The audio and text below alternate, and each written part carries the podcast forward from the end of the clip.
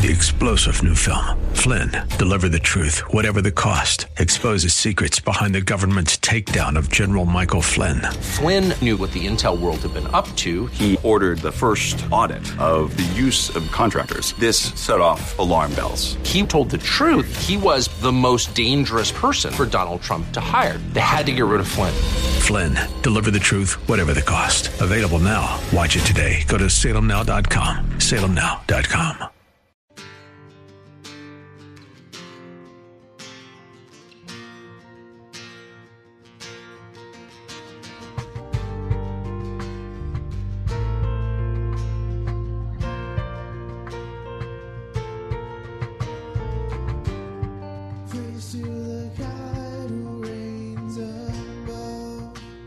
Hello, and welcome to In the Word, a ministry of Calvary Chapel of Orlando. We hope that God speaks to you today as we continue our study verse by verse, chapter by chapter through the Bible with Senior Pastor Will Ramirez as we continue with our study in the book of Acts. Paul and Barnabas are on their first missionary journey and are currently in Antioch in Pisidia, preaching boldly in the synagogue. We'll pick it up in Acts chapter 13, verse 19. Once again, that's Acts chapter 13, verse 19.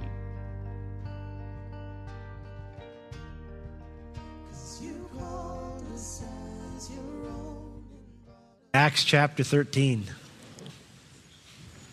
Acts chapter 13. Remember, the whole theme of the book of Acts is that Jesus is still working through his church, and in the same way that he's going to work today through us. And as we leave here and use us, he's still working. But in verse 19, and when he had destroyed 7 nations in the land of Canaan, he divided their land to them by lot. So he's giving them a history lesson here.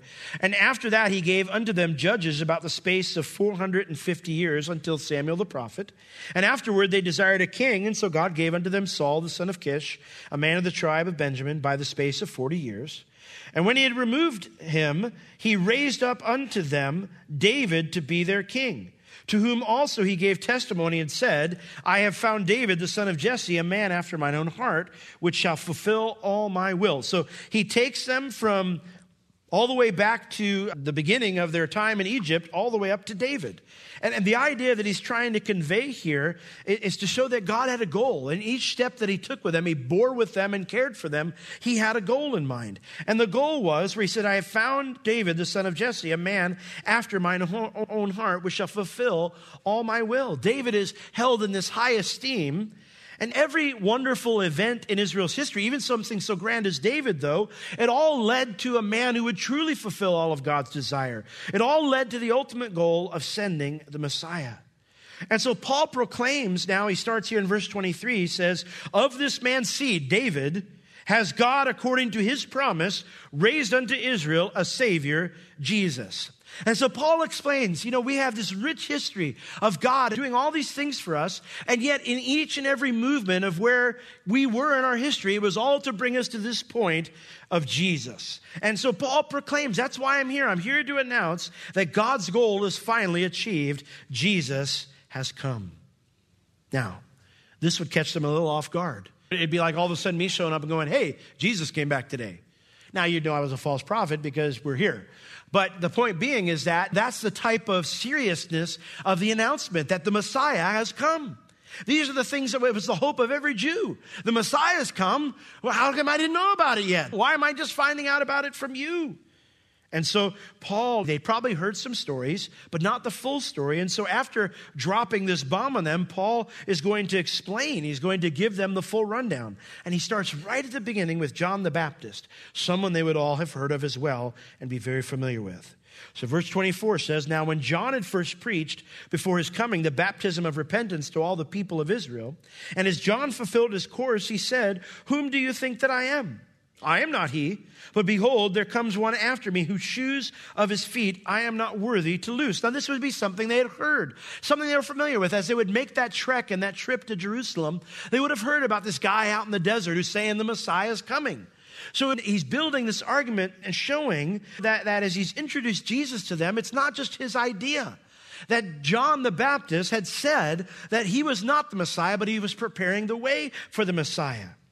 And therefore, this is a word of exhortation, but it's so much more. It's a word of salvation. And so in verse 26, he says, men and brothers, children of the stock of Abraham, and whosoever among you that fears God, to you is this word of salvation sent. To you, he says. Not just to the world, but to you, the individuals that were sitting there, the Gentile God-fearers and the Jewish people who were there. It was for them. The gospel is personal. He's saying God loves you dearly and deeply, and he wants you to hear this message of salvation. If you're here today, do you know that God loves you? That you're not here by mistake? That he cares about you? That he's intimately interested in your life? That he doesn't want you to go down paths that aren't good for you? That he doesn't want you to perish if you don't know him?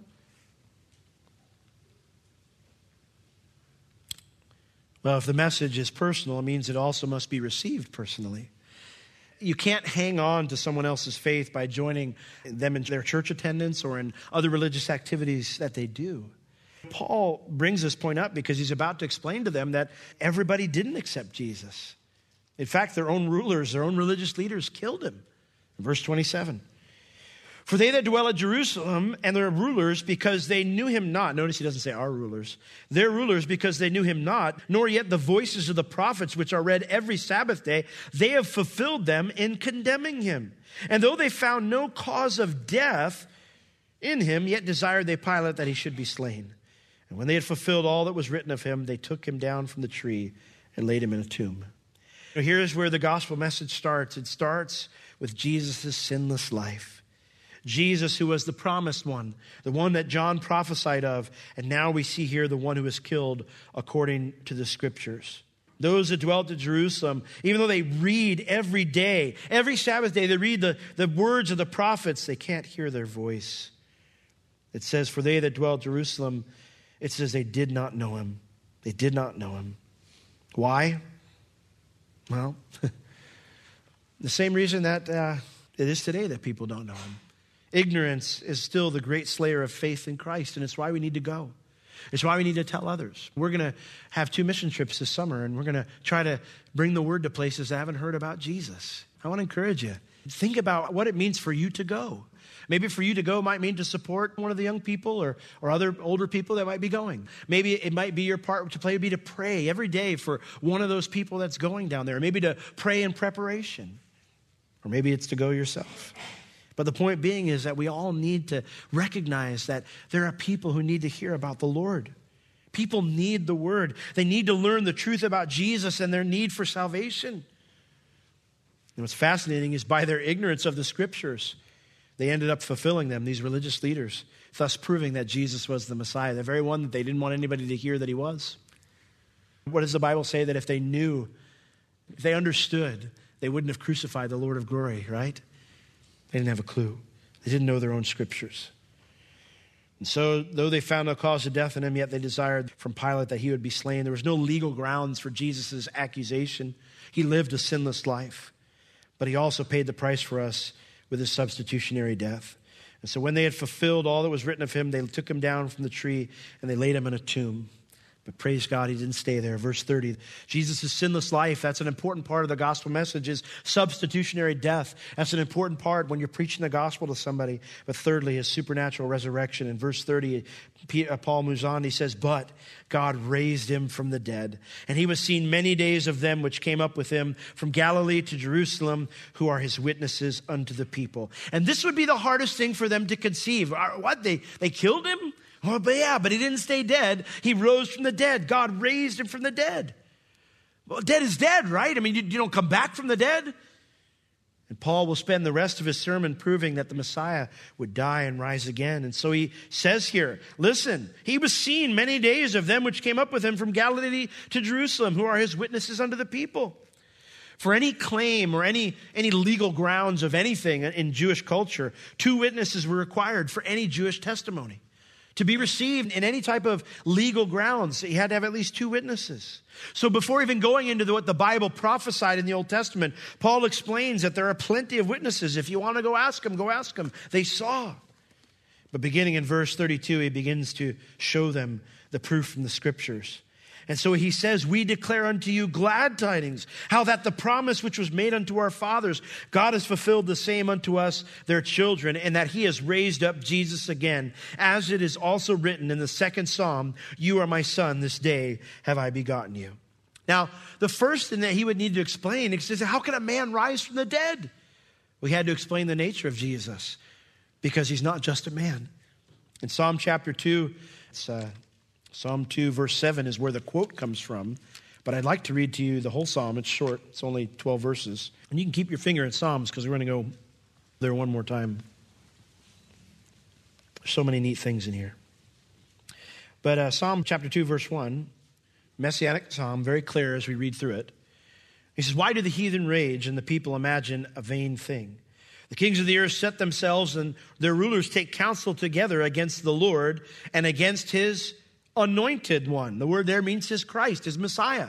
Against the Lord, Jehovah, and against his Messiah, saying, let us break not his, but their bands asunder. So it's not just talking about God the Father, but here we're going to see in a moment God the Son as well. Let us break their bands asunder and cast away their cords from us. He that sits in the heavens shall laugh. The Lord shall have them in derision. Then shall he speak unto them in his wrath and vex them in his sore displeasure. Do what you want, basically the Lord's saying. Yet have I set my king upon my holy hill of Zion. And I will declare the decree. The Lord said unto me, you are, what does it say? My son. This day have I begotten you. Now that thought was just something so foreign to the Jewish people of that day, that God would have a son, that this idea of a trinity, it wasn't something that was not understood in antiquity, but in this current day, this was so foreign to them.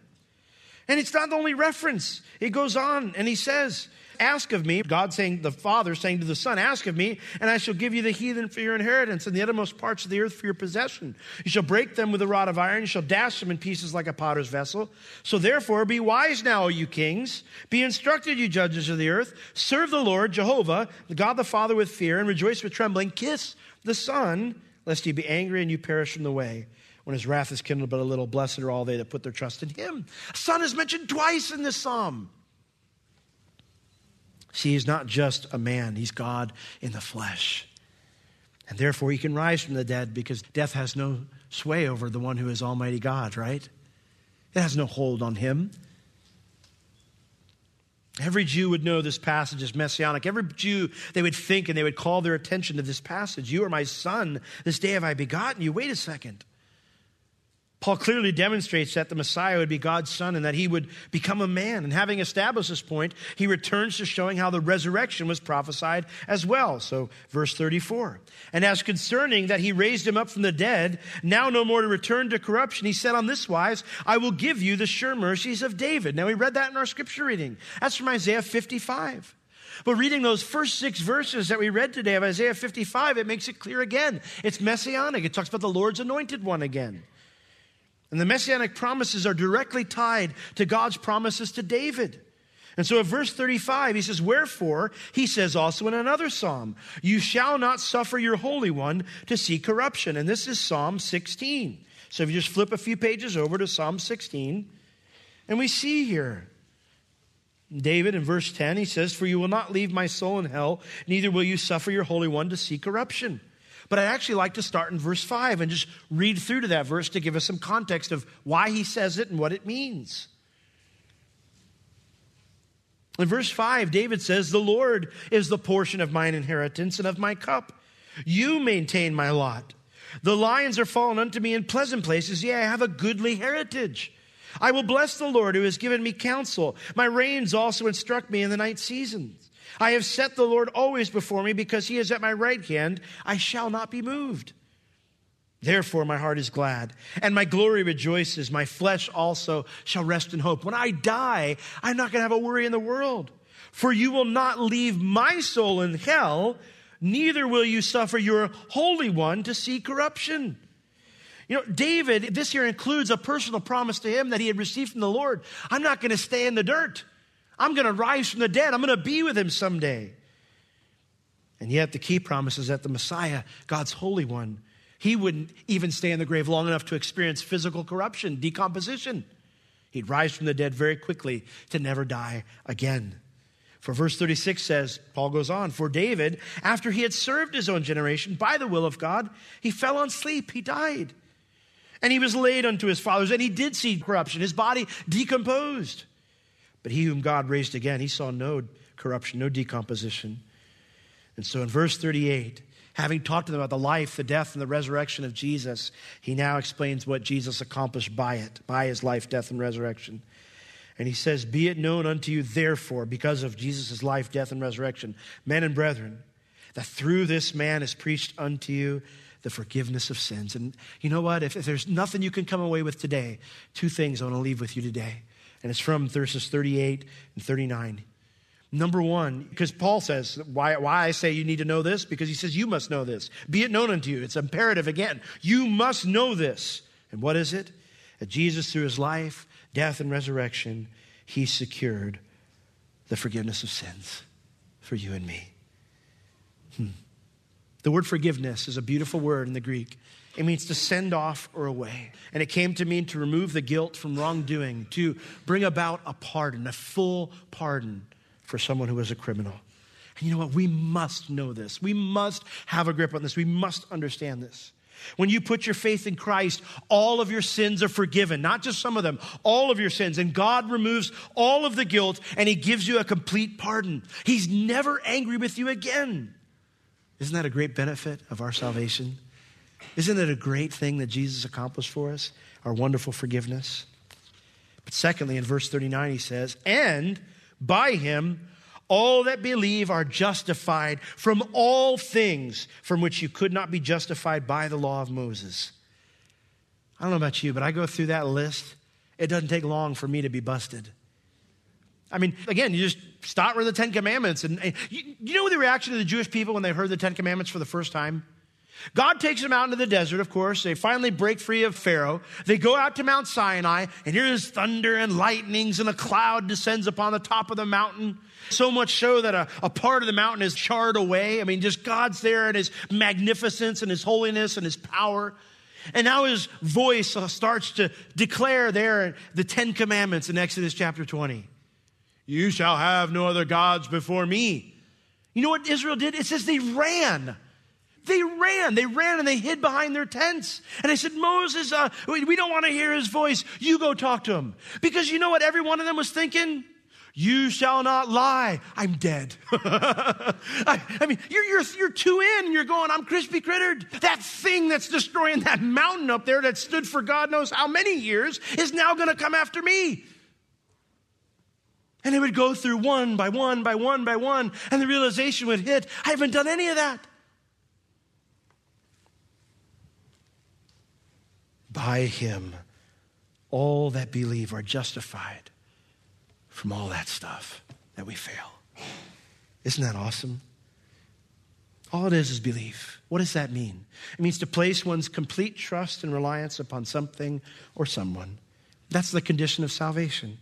You must no longer trust in your own works to get you into heaven. All your hope, all your future rests upon what Jesus did on the cross for you. And here we see for the first time mentioned the word justified. By him, all that believe are justified. It means to declare righteous, to declare right.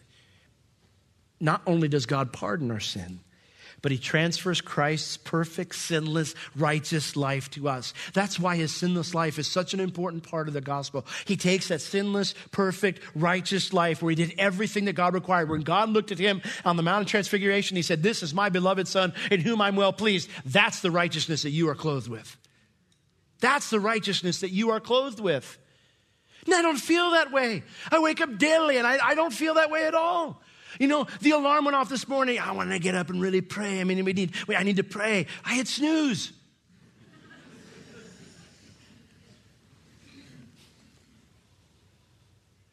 It didn't take me but 4 seconds to be in the flesh. And I'm righteous. That contradiction. Wow. He who knew no sin was made sin for us that we might be made the righteousness of God in him. And therefore, if any man be in Christ, he's a new creation, right? All things have passed away. All things have become new.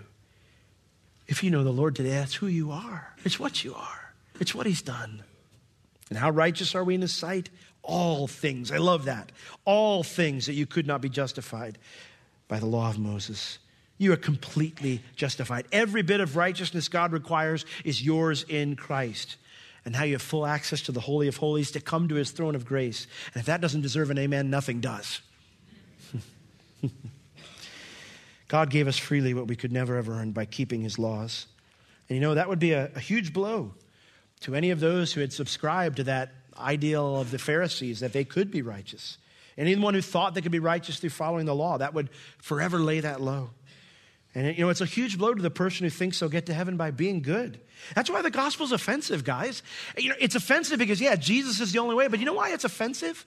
I remember it was summed up best when I was sharing the gospel with a guy once and telling him about the Lord. And he said, you mean to tell me I'm a good father, I'm a good husband, I work hard, I pay my taxes, I'm a good citizen, I do all these things, I go to my son's t-ball games, and you're telling me that if some drunk in the gutter repents of his sins and puts his faith in Christ, that he's going to go to heaven and I'm going to go to hell? And I said, yep.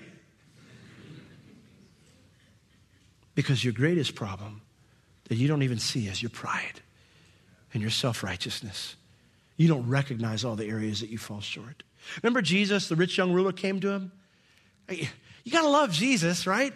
What must I do to be saved? Yeah, keep the whole law, man. Now, you would think any rational person would go, oh no, you know, I can't do that, I'm in trouble. Is there any other way? Well, let me tell you. No, you know what this guy goes? I've kept it all from my youth.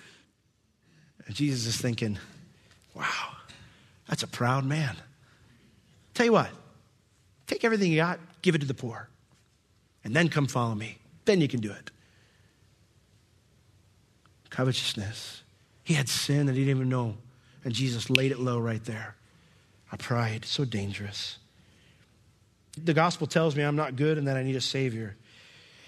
And so, where do you stand? Paul's going to give a warning at the end of the sermon, but I kind of want to bridge that over to next week, and because the reaction that we're going to get is not a good one. From many people, there will be. And that may be the case this morning. If you don't know the Lord this morning, maybe your reaction is like, Will, I am a good person. I try my best. You know, I hear from unbelievers all the time, I try not to hurt anybody. That's how I know I'm going to go to heaven. Or I try to be good. And the problem is that doesn't offend anybody because that standard is different for every person you talk to. I used to hear from people when I was in high school and I'd share the gospel with them. I'm not Hitler. Like that's like you get a bonus for that. You get an award. I am not as bad as Hitler. Praise God. You're just an amazing individual. There's none righteous, no, not one. That can't be watered down a bit because we need to come to that understanding. Maybe some of you, maybe you're a young person today, you've grown up in church. Your Christianity is kind of, I do good things. And listen, need to come to the realization that there's none good. No, not one. There's none that seeks after God. And when we come to that and we receive his grace and his goodness because he resists the proud, but he gives grace to the humble, we can really start to walk in all that God has for us. So if you don't know the Lord this morning, I want to challenge you. Repent. Repent. Acknowledge that you fall short. And put all your hope and all your eggs in Jesus' basket because he's the only one who can take care of them. Amen? Let's all stand.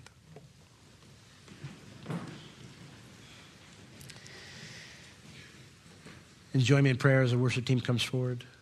I know we ran late today, so please get your kids quickly, but the gospel is an important thing to talk about, so I felt like it was important. So join me in prayer. Lord, you are so worthy.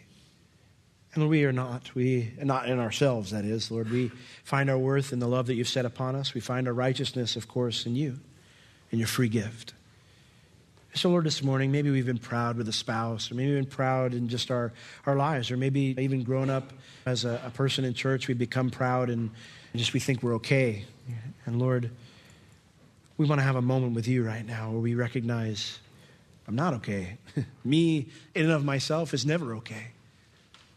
Lord, by your grace, we are justified.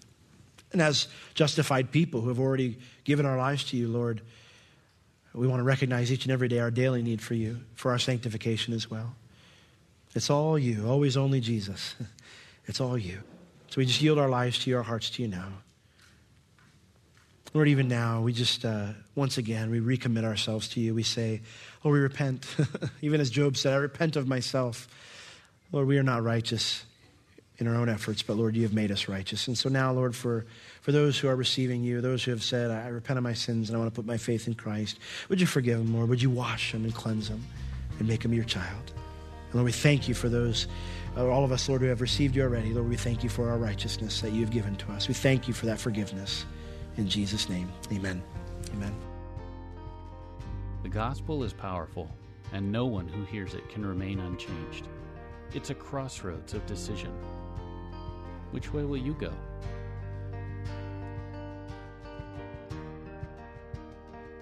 This has been In the Word with Pastor Will Ramirez, a ministry of Calvary Chapel of Orlando. You can listen to all of Pastor Will's sermons and find other valuable resources online at www.calvarychapelorlando.com or on the Calvary Chapel Orlando app, available on iTunes and Google Play. If you have any spiritual or physical needs, please contact us. We would love to pray for you and assist you in any way we can.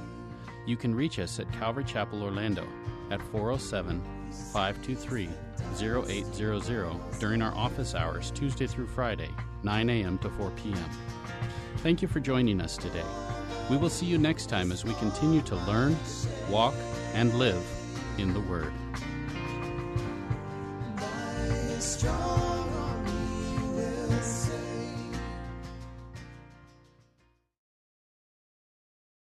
Three-star General Michael J. Flynn, head of the Pentagon Intelligence Agency, knew all the government's dirty secrets. He was one of the most respected generals in the military. Flynn knew what the intel world had been up to. He understood its funding. He ordered the first audit of the use of contractors. This set off alarm bells. The explosive new documentary, Flynn, Deliver the Truth, Whatever the Cost, and covers the facts behind this scandal. Flynn told the truth. He was the most dangerous person for Donald Trump to hire. I find out the worst enemy that I'm going to face in my life is right here in America. They took my assessment and they wanted me to change it. And I was like, I'm not changing it. They had to get rid of Flynn. With in-depth interviews, archival footage, and never-before-seen personal records of the man behind the headlines. I just felt like I was drowning. Flynn, Deliver the Truth, Whatever the Cost. Available now. Watch it today. Go to SalemNow.com. SalemNow.com.